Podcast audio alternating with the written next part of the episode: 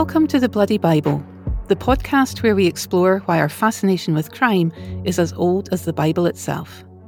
I'm Caz. And I'm Em. And in today's episode, we're going to focus on all those countless unnamed men and women in the Bible who've been disappeared. Ooh, disappeared in what sense, Em? In the sense that they're victims of terrible violence, but their status as victims is all too often overlooked or ignored by readers of the biblical text. I'm going to be speaking particularly about biblical characters who are impacted by acts of genocide, colonial violence, rape, abduction, and sex trafficking. So, just to give a content warning before we begin, if you find these topics particularly hard to listen to, you might want to skip this episode. And as usual, we'll leave some links to resources and support services in our show notes that some of our listeners might want to check out. Okay, so in essence, we're focusing today on victims whose experiences of victimization don't always get recognised or acknowledged. Is that right? Yeah, exactly. But it's so important that we do start recognising the violence they've experienced, particularly because we see similar cases today of people and communities who are victims of horrific crimes, but who are so often ignored by the media, by the judicial system, and by society at large. In other words, justice is not blind. Not every victim of violent crime is treated the same. Not every act of violence is judged to be equally heinous. And some victims get far more sympathy and support than others. Yeah, that's that's really true. So before we start, um, I wanted to touch on the title of this episode, "The Disappeared."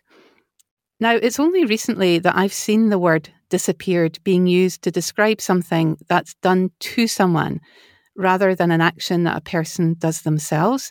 So, do you want to explain to our listeners why we've chosen to use the word in this way? Sure. So, we're used to hearing news reports and true crime stories about people who disappear or go missing. But as a number of true crime analysts have pointed out, that wording suggests the person themselves has played an active role in their disappearance. They have disappeared, they have gone missing. It kind of gives you the impression that they're in some way responsible or that their disappearance is consensual. But in reality, someone else has usually made that person disappear, often causing them harm, abducting them, trafficking them, or even killing them. So, by referring to victims as the disappeared, we're reminding ourselves that someone else has made them disappear. It's not a consensual disappearance, it's an act of violence. Mm, yeah, yeah. Thanks, thanks. That's that's a really helpful explanation. So, where do we begin in our exploration of those who are disappeared in the biblical texts? Well, we can't really do a podcast about the Bible and violence without mentioning war, genocide, and ethnic cleansing, because all these things rear their ugly head in a number of biblical texts. So, Caz, can you think of any examples? Oh, yeah. Um, sure. There, there are way too many examples, actually. There are so many wars and conflicts going on in the Bible to, to even begin mentioning them all. But to offer just one example, According to the Old Testament book of Joshua, the Israelite people settled in the Promised Land by conquering and displacing the ethnic communities who were already living there.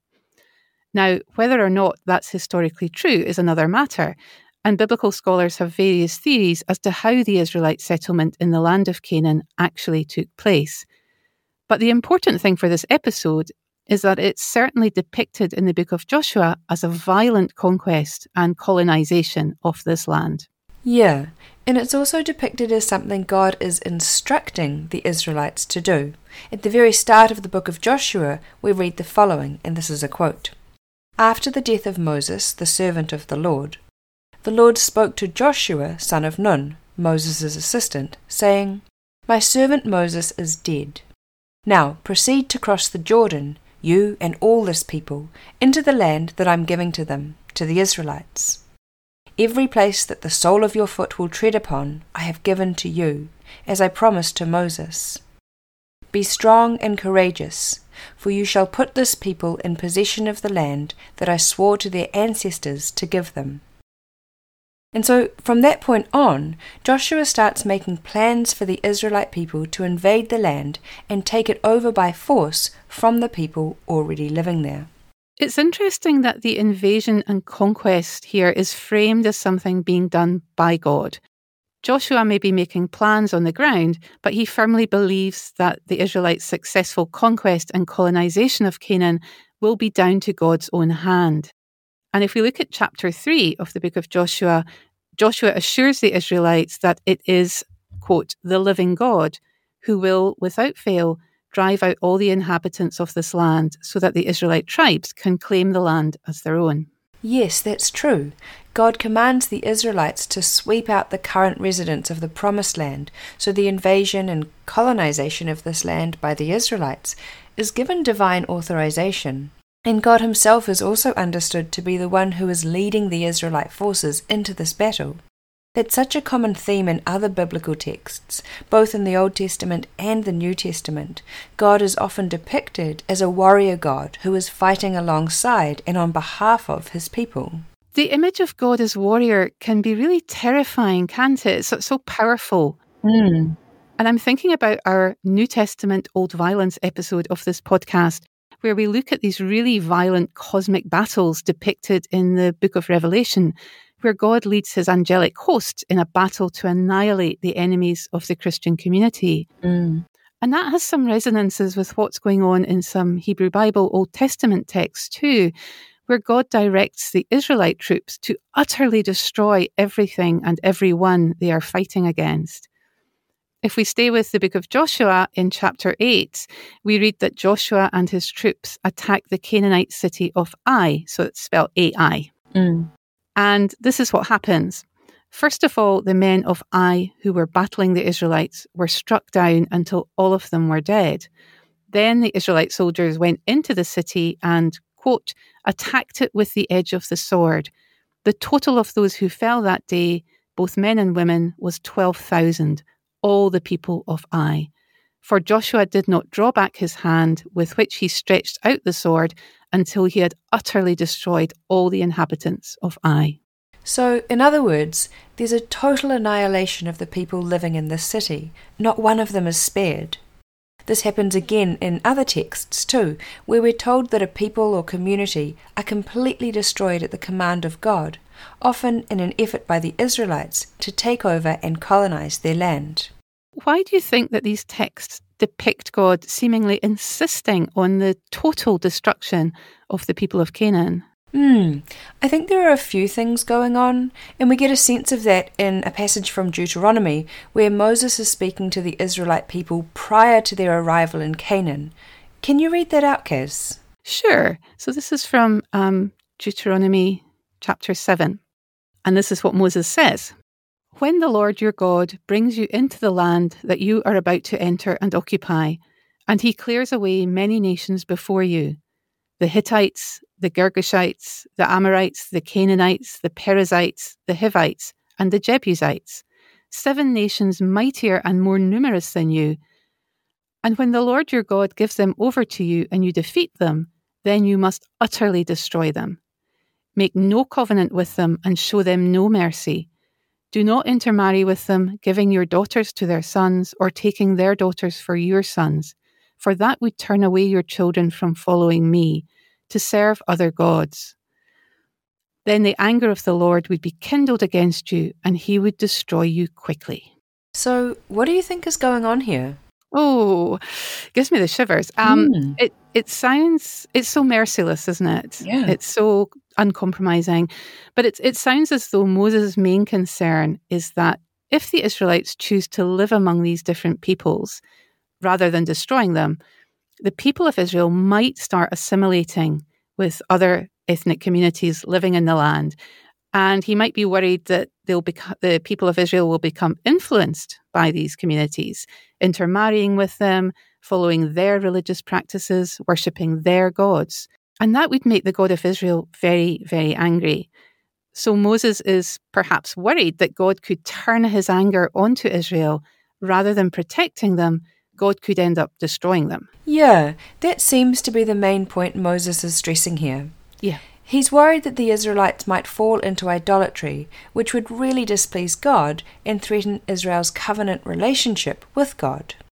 This comes out clearly in the next few verses of this passage in Deuteronomy. as well as destroying those different communities, Moses also instructs the Israelites to, quote, break down their altars, smash their pillars, hew down their sacred poles, and burn their idols with fire. So these people's sacred spaces and objects are to be utterly annihilated as part of the invasion process. People's lives and beliefs are to come under the sword. Yeah, it's as though there's only room in the promised land for one people and one religious belief system. And I don't know about you, but I hear some strong resonances between these texts and our more recent colonial history. What do you mean? I'm thinking of European colonisers and Christian missionaries over the past five centuries who were often quick to prohibit or destroy or undermine indigenous religious traditions in the lands they colonised. Christian colonisers and missionaries would often paint indigenous beliefs and practices as dangerous or primitive, and they would try to replace them, often forcibly, with Western Christianity. So colonisation and Christianization went hand in hand in places like North America, Australia, Africa, and also here in Aotearoa, New Zealand.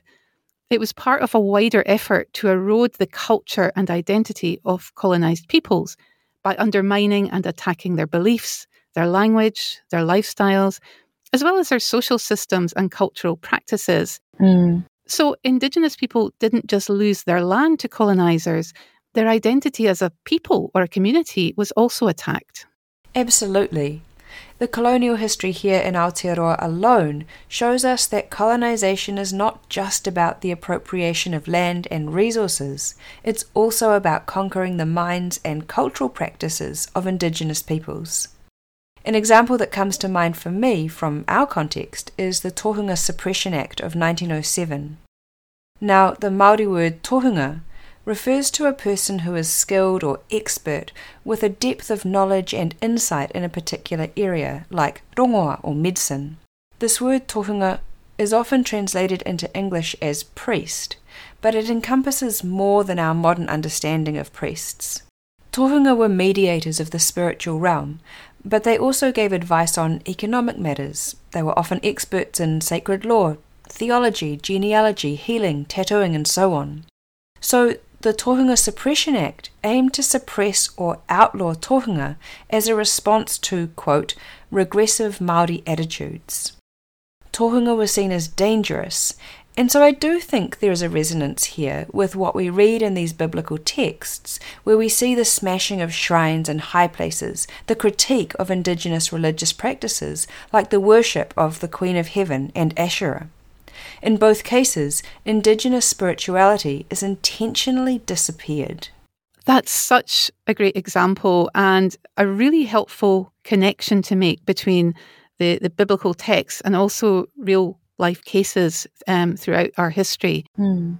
What comes out really strongly here, I think, is that colonizers seem to view the spiritual beliefs of colonized peoples as some sort of threat to colonial power, so it can't be tolerated. Yeah. But what really disturbs me is that these attitudes about the so called unworthiness of Indigenous peoples and cultures compared to Western Christendom are far from a thing of the past.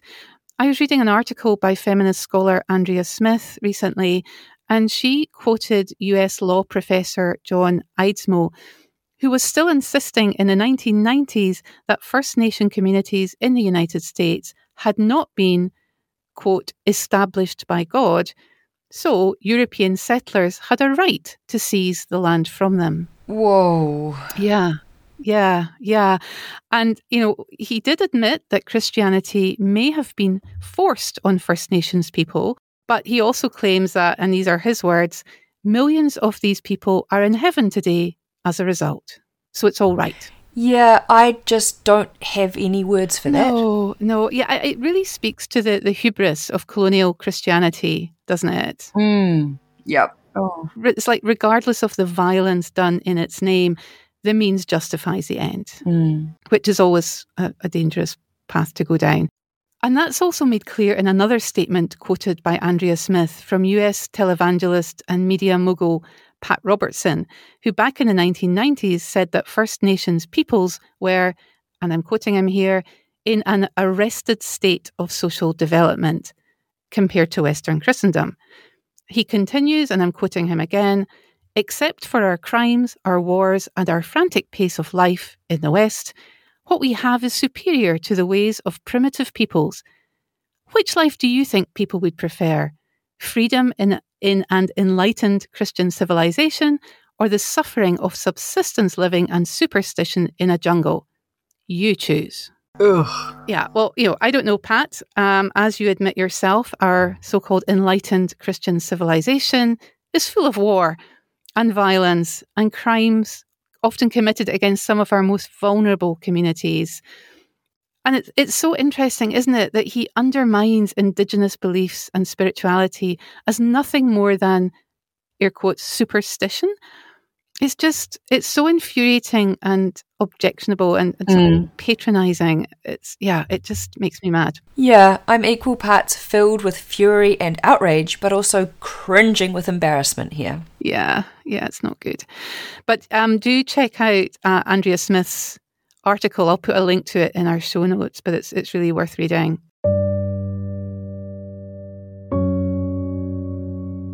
So in essence it's not just people who are disappeared by the violence of colonialism, Indigenous beliefs, practices, and cultures are also made to vanish or they're replaced forcibly by the dominant structures and belief systems of the colonizers. Yeah, and so often these new structures imposed by the colonizers are just so incredibly harmful to Indigenous communities. One example that comes to mind is the residential school system instituted by the Canadian government in the late 19th century and run by Christian churches for more than half a century. These residential boarding schools were set up for Indigenous children, and their attendance was compulsory despite their parents' objections. So, what was the purpose of these schools? So basically, the aim of the schools was to assimilate First Nations people into the culture, beliefs, and social systems of the Western colonizers. These schools worked to disrupt the transmission of Indigenous practices, languages, and beliefs across the generations. And according to Canada's Truth and Reconciliation Commission, government and religious organizations of the day viewed these schools as, and I'm quoting here, engines of cultural and spiritual change where savages would emerge as Christian white men. Oh, that yeah, that just sounds horrendous. Mm. You know, that that that language of white supremacy can never lead to anything but violence, can it? And on top of that, the very act of taking a child away from their parents, their home, and their cultural heritage must have just been so traumatizing for them. Yeah, and not only that, what has come to light more recently is that these schools were horrifically harsh. Students suffered from various forms of abuse at the hands of teachers and administrators, including sexual and physical assault. Other problems included malnourishment and poor water quality, overcrowding, poor sanitation, inadequate heating, and little or no medical care. And of course, the result was that diseases like influenza and tuberculosis spread quickly among the children. According to one report I read, the death rate of children at these schools was far, far higher than that of the general population. In one school, the mortality rate of students reached 69%. And if children went, air quotes, missing from these schools, their disappearances weren't always reported to the authorities. Just last year, hundreds of unmarked graves were found on the former sites of a number of these residential schools. It's estimated that around 6,000 children died while attending these schools. Oh, that that is just so utterly heartbreaking. I mean, there are no words really to capture how awful that is. So, in essence, church and state conspired to enact structural violence against Indigenous people on a massive scale. And these children were disappeared in a wider effort to disappear an entire Indigenous culture. Yeah. It's just utterly inexcusable. Now, you mentioned Canada's Truth and Reconciliation Committee a moment ago. Could you tell us a bit more about that? Sure. So the committee was initiated in 2008 to collect the testimonies of Indigenous people affected by the residential school system. About 7,000 Indigenous people told their stories, and the committee eventually published a six volume, 4,000 plus page report in 2015, which detailed survivor testimonies and other historical documents of the time. The conclusion of the report was that during the 51 years that these schools existed, the Canadian government had pursued a policy of what amounted to cultural genocide.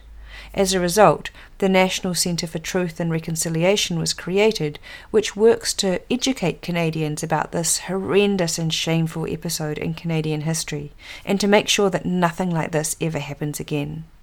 I mean, I guess that's a step in the right direction.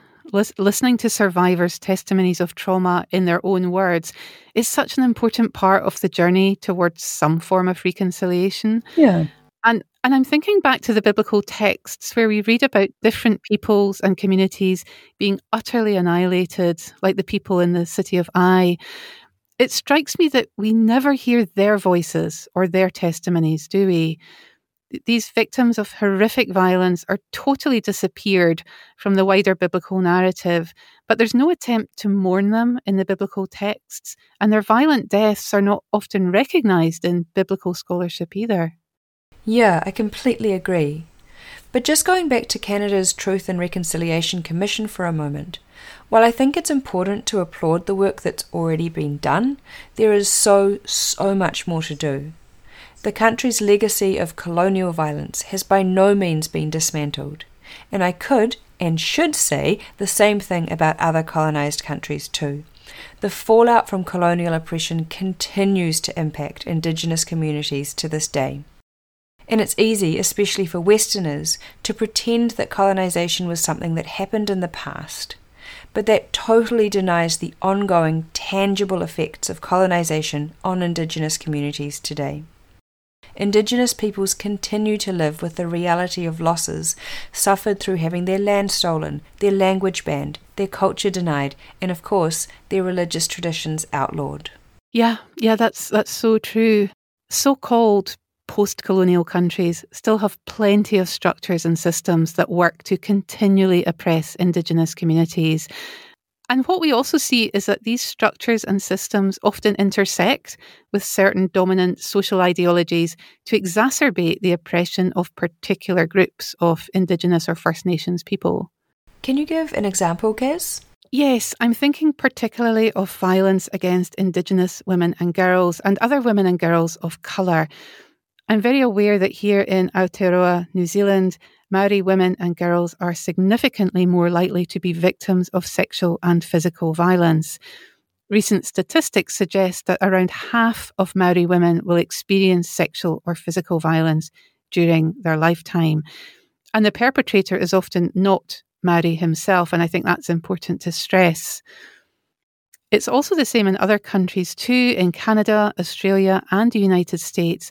All of these places likewise report higher rates of gender based violence being perpetrated against Indigenous and First Nations women, and most often perpetrated by white men.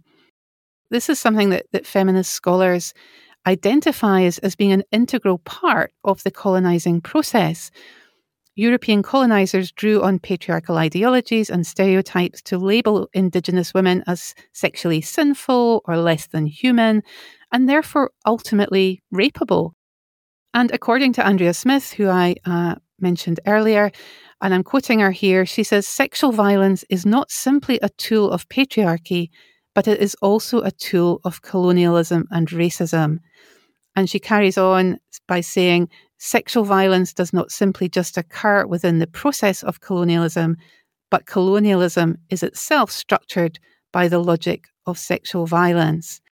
And that logic, according to Andrea Smith, it, it, continues to be seen today in North American laws and policies towards Indigenous people. Yeah, and I think we've seen a similar process here in the Southern Hemisphere too.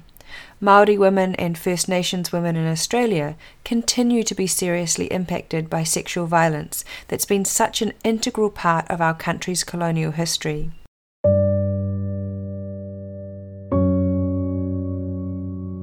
But it's interesting because this topic makes me think of some biblical texts where indigenous, non Israelite women are the victims of horrific gender based violence, but because of their marginalization and othered status, their victimization is glossed over or even given divine approval. Oh, okay. can you give me an example of, of where that happens? Sure. So the rape and abduction of women during warfare is reported a number of times in the biblical texts. In the book of Numbers, chapter 31, Moses instructs the Israelite army to go to war against the people of Midian so that they may, quote, execute the Lord's vengeance on Midian. We read that the Israelites kill every man in Midian and they take all the women and girls captive. Moses then tells the Israelite soldiers that they can keep the Midianite girls who are still virgins for themselves. Oh no! And and what what happens to the Midianite women who aren't virgins? They're murdered too, because Moses is worried that the more experienced women will lead the Israelites into idolatry and sinful sexual practices. Oh, that's such a grim story, isn't it? Um, so, so basically, young Midianite girls are being treated like sexual objects to be used and abused by Israelite men. But that's not problematized at all in the biblical text, is it? It's just part and parcel of warfare. Women's bodies become the collateral damage in battles fought by men. But why does no one in this narrative care about the fates of these women? Unfortunately, rape during wartime has always been so ubiquitous that it's almost seen as an inevitable, even acceptable part of warfare. Mm. Women become the war spoil, the reward for those who enjoy victory in battle. The bodies of conquered women are reduced to objects that can be used and abused for pleasure. These women are objectified and othered to the point that they're not deemed worthy of any rights or respect. And we've seen this all the way throughout history, right up to the present day, and there are just too many instances to mention. But just to name a few from the past century or so, there are the many Yazidi women taken captive, raped, and sold into slavery by members of ISIS during 2014. There's the Vietnamese women who were raped and abused by American troops during the Vietnamese War. And here in Aotearoa, New Zealand, there's the equally horrific case that happened in 1881 at the settlement of Parihaka in Taranaki. Oh, okay. What happened at Parihaka? So, hundreds of British troops invaded the settlement on the 5th of November 1881, and the village was destroyed. Many of the men living there were arrested and detained for months without trial and the women and girls left behind were subjected to rape and sexual assault by the government troops. Many of the victims never spoke out about their trauma because of the shame associated with sexual violence, and it's only very recently that this aspect of Parihaka's history has been acknowledged in the public sphere. I mean, all of these are such incredibly heartrending cases, aren't they? Yeah. And you're right, we could fill in a whole podcast series just talking about the countless instances of wartime rape atrocities because it's as old as time itself, isn't it? Yeah, it is. But going back to the biblical texts that speak about wartime rape, do we ever find out about what happens to the women and girls who are taken captive? In some cases, no. What happens to them after their abduction is usually not mentioned. Okay, so they're just disappeared from the narrative, are they? Yes, exactly. In Genesis 34, for example, the sons of Jacob take their revenge on the Hivite people living in the city of Shechem by killing all the men and abducting all the women, as well as looting the Hivites' possessions, such as their cattle, their donkeys, and anything else of value. And that, that seems to suggest these women are just another part of the war spoil, doesn't it? Just more of the enemy's possessions to loot and pillage. Yeah, it does. But there is one biblical text that offers us some insights into what might lie in wait for at least some of these women taken captive by Israelite soldiers during warfare. It's actually a law that's included in the book of Deuteronomy, chapter 21, verses 10 to 14. Have you heard of it, Caz? Yes, I, I know which law you're talking about. It's often referred to by biblical scholars as the so called law of the captive war bride, mm. although that's such a problematic name because the woman in the text is less a bride than a victim of wartime rape. Can you tell the listeners a bit about this law? Yes, sure. So it essentially allows Israelite soldiers who take foreign prisoners to choose a woman from among these prisoners and make her his wife if he essentially sort of finds her desirable. And after he takes her home, she has to go through various purity rituals before he can then have sex with her. Now, I've read some biblical scholars declare that this is a relatively, air quotes, humanitarian law, mainly because the man is not allowed to sell this woman into slavery if he changes his mind about keeping her. You know, if, if he no longer finds her desirable, he can't sell her into slavery.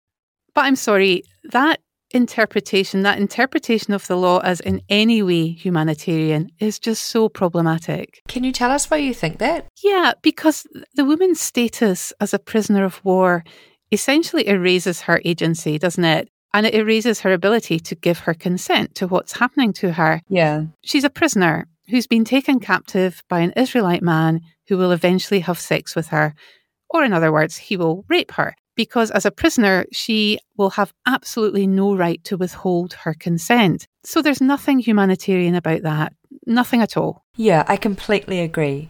And again, we see the erasure of non Israelite women's abuse at the hands of men during times of war. Yeah. This law code may be trying to make the practice of wartime rape sound more respectable, but it still betrays the fact that captive women were totally denied their sexual agency. Mm. They were othered to the extent that men's ability to imprison and rape them was mandated by a law code. Yeah, yeah. It's depressing. Yeah.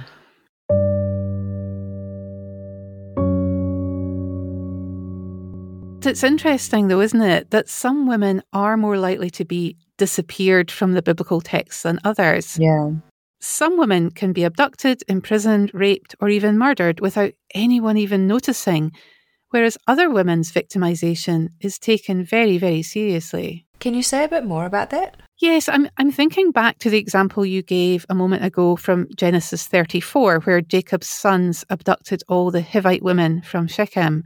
Now, we spoke about this text in our episode titled hashtag Me Too, and the reason Jacob's sons wanted revenge on the Hivites was that a Hivite prince called Shechem had raped and abducted their sister Dinah. Mm. So while Dinah's brothers see nothing wrong with abducting and raping the Hivite women, they're very offended that the same thing happened to Dinah. And I think the same process happens with many biblical interpreters, including myself, I must admit, when I first read this text. We spend a lot of time studying Dinah's rape as this very traumatic event, but we rarely, if ever, consider what happened to the Hivite women as equally traumatic. Yes, that's so true. And it's not just Dinah's story where this process takes place. Another text we looked at in our hashtag MeToo episode was 2 Samuel 13, where we're told about the rape of King David's daughter Tamar by her half brother Amnon. Now, Tamar's rape is treated as a really serious event, particularly by her brother Absalom. But a little later in 2 Samuel, we read that Absalom punishes his father David by publicly raping the woman in David's harem. So he's furious about his sister's rape, but isn't above using rape as a weapon to score political points against his father. Yeah, and it's so interesting, isn't it, that a bit like in, with the case of Dinah, biblical scholars will devote a lot of time to studying Tamar's rape, but there is far less scholarship on the rapes of the women in David's harem by Absalom. Yeah.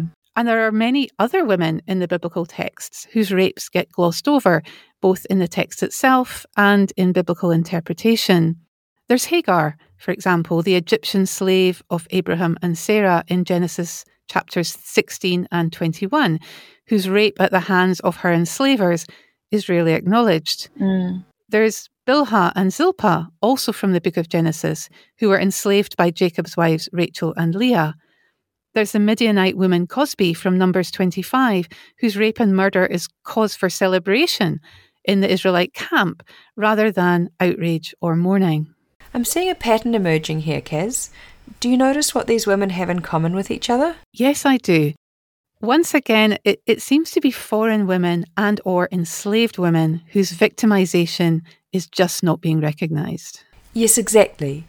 These women's marginalized identities explain why their rapes aren't treated as seriously as the rapes of, say, Tamar or Dinah. These women are othered by virtue of their ethnicity and or their enslaved status. And as a result, the narrator of their narratives treats their rapes as far less serious or significant than the rape of a patriarch's daughter or an Israelite princess. Yeah, yeah. So, so women such as Hagar, Cosbi, Bilhah, and Zilpah are essentially disappeared from their own narratives of, of victimization. Yes, exactly. And that still happens today, doesn't it? Particularly in media reporting of rapes, murders, and disappearances. Totally. We could also argue that it influences how seriously these crimes are taken by law enforcement and the judicial system. Have you heard of missing white woman syndrome, Caz? Um, I've come across the term before, but it would be helpful if you could tell us a bit more about it. Okay, so missing white woman syndrome is a term coined by PBS news anchor Gwen Ifill, and it refers to the fact that media reports about people who have been disappeared or murdered are way more likely to spend time reporting on female victims who are white, middle class, young, traditionally pretty, and heterosexual. Meanwhile, they tend to overlook or ignore men and women who don't fit this pattern, including people of colour, older people, queer people, working class people, or anyone whose lifestyle is deemed somehow immoral or undesirable by contemporary society. So, sex workers, the homeless, people living in poverty or who have chronic mental illness or substance abuse issues. Now, although the term missing white woman syndrome was coined in the context of missing persons cases, it's also used in relation to coverage of other violent crimes, including kidnappings, homicide, and sexual assault. That's really interesting. And do you know statistically if the focus on white, young, pretty women is warranted? Like, for example, are, are they more likely than others to be victims of serious crime? No, they aren't. Oh. But they do continue to be overrepresented in the media compared to the media coverage given to other missing and murdered people, particularly people of colour. Yeah, and that's so problematic, isn't it? Because it, it reinforces the idea that some victims deserve more attention and sympathy than others. It's as though their victimization is deemed more important or more newsworthy. The crimes committed against them ought to be taken more seriously. We ought to care more about some victims rather than others. Yes, exactly. Missing white woman syndrome reinforces to us which victims deserve our attention and our sympathy, and which victims we really shouldn't care about as much. It's as though some people's lives are less important or less valuable than others. Uh, that reminds me of a case here in Aotearoa, New Zealand, from a few years ago. Do you, do you remember the Grace Millane case, Em? Mm, I remember it really clearly, but tell our listeners a bit more about it. So, Grace Millane was a young British tourist who went missing in December 2018 while she was backpacking in Auckland. Now, tragically, her body was discovered just over a week later, and it was clear that she'd been murdered. Both her disappearance and murder were given huge media coverage, both here in Aotearoa and globally too. Vigils and memorials were held across New Zealand that were attended by thousands of people. Our Prime Minister Jacinda Ardern publicly expressed her sympathies to Grace's family, and Auckland's iconic Sky Tower and Harbour Bridge were lit up with a white ribbon sign to memorialise her. Yet just a few weeks after Grace's murder, Maori woman Michelle Kayla Hurinui was killed by a male acquaintance in a brutal attack that also left her infant son critically injured. Now, when I searched for news stories about Michelle's murder, I only found one that was written around the time of her death, and four or five others relating to the trial of her killer. As an Indigenous working class woman, Michelle was clearly not deemed worthy of candlelit vigils or the sky tower lit up in her memory, nor did the Prime Minister publicly express sympathy to her family.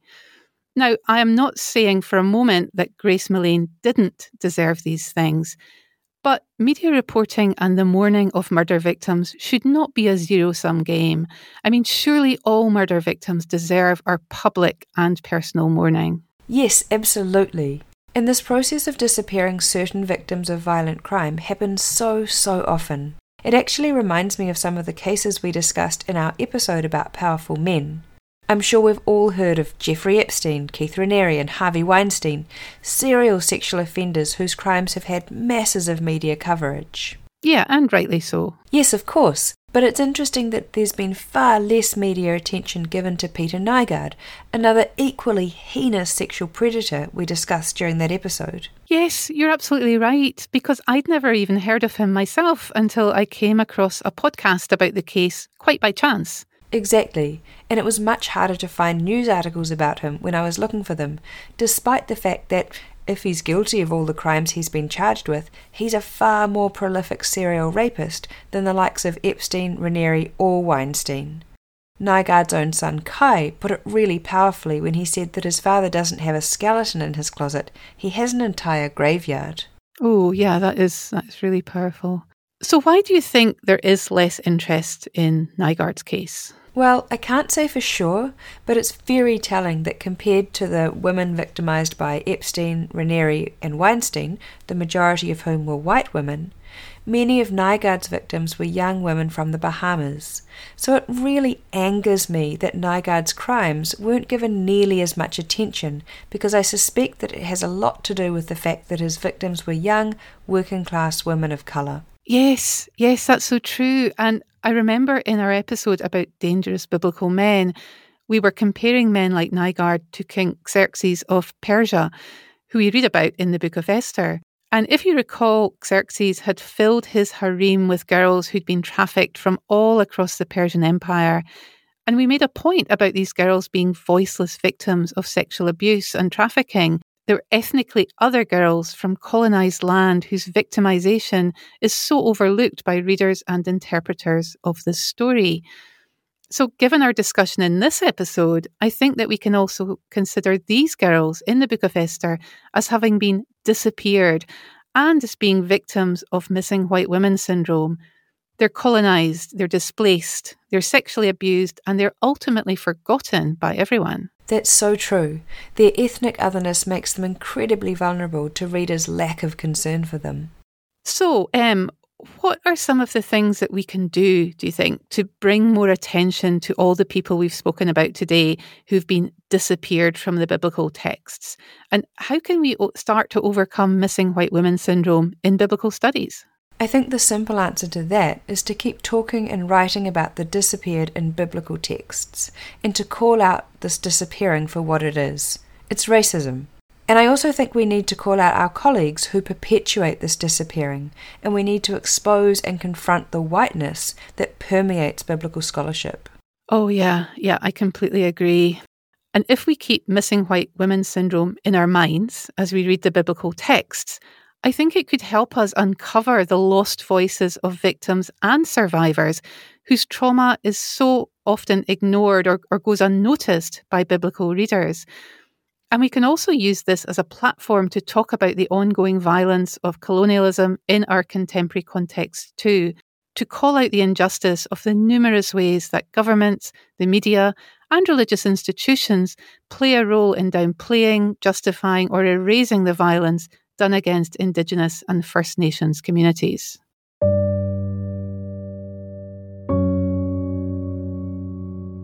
So, Caz, shall we end the episode by telling our listeners what we've been reading, or watching, or listening to this week? Sure. So, as part of the research for this episode, I've been listening to a fascinating podcast produced by Connie Walker at CBC it's called Missing and Murdered, and season two is all about the tragic death in the 1970s of a Cree child called Cleo Semaganis Nicotine, whose family was from Saskatchewan. The podcast stands out for me because it doesn't just focus on Cleo's death, but also shines a light on some of the issues we've mentioned in this episode the Canadian government's treatment of First Nations children, the residential school system, and the legacy of colonialism that has inflicted so much violence on First Nations lives. Mm. So it's quite hard to listen to because the subject matter is so tragic, so awful, but it is a very, very well made podcast, very powerful, and I would highly recommend it. Oh, excellent. I've just made a note to save that podcast. Thank you. Okay, so after touching on the whiteness of biblical scholarship, I feel like I need to follow that up by saying that there is some amazing work that pushes back against and resists the hegemony of whiteness, lots of it coming out of countries in the Southern Hemisphere. So, my plug for today is a book that recently celebrated its 25th anniversary. It's called Voices from the Margin Interpreting the Bible in the Third World. Yes. It's edited by Rasiah Sugirtharajah, and it's just an exquisite collection of biblical interpretations which read various biblical texts from the margins, in particular from the margins of whiteness. As I said, there's quite a bit of really excellent and exciting scholarship emerging in this area, but if you're interested in this kind of thing, then Sugi Sugirtharajah's collection is a really great place to start. Yeah, it's a great book, isn't it? Okay, so thanks for listening to this episode of Bloody Bible. As usual, you'll find our show notes on the website along with the links to our social media accounts. But until next time, stay safe, everyone. Bye. Bye. You have made it to the end of the Bloody Bible podcast. Uh, this is the last episode in this series. Not sure at this stage if we'll be back for more episodes or not, uh, so do keep those reviews coming in. They really help us out and will help determine the future of this podcast. The Bloody Bible podcast is supported by funding from the United Kingdom Arts and Humanities Research Council as part of the Shiloh Project Research Grant. Our special thanks to our friend Professor Johanna Stiebert at the University of Leeds, who commissioned us to create the podcast. The podcast has been produced by the amazing Carolyn Blyth, the extremely clever Emily Colgan, and me, the menial Richard Bonifant, uh, who also recorded and edited each episode. Our music is Stalker by Alexis Ortiz Sofield, courtesy of Pixabay Music, and the podcast artwork was created by Sarah Lea West. As Caz has said in each episode, our social media accounts are available. Do reach out to us, we'd love to hear from you, and we'd love to hear what you've thought of the entire series. Thanks for listening.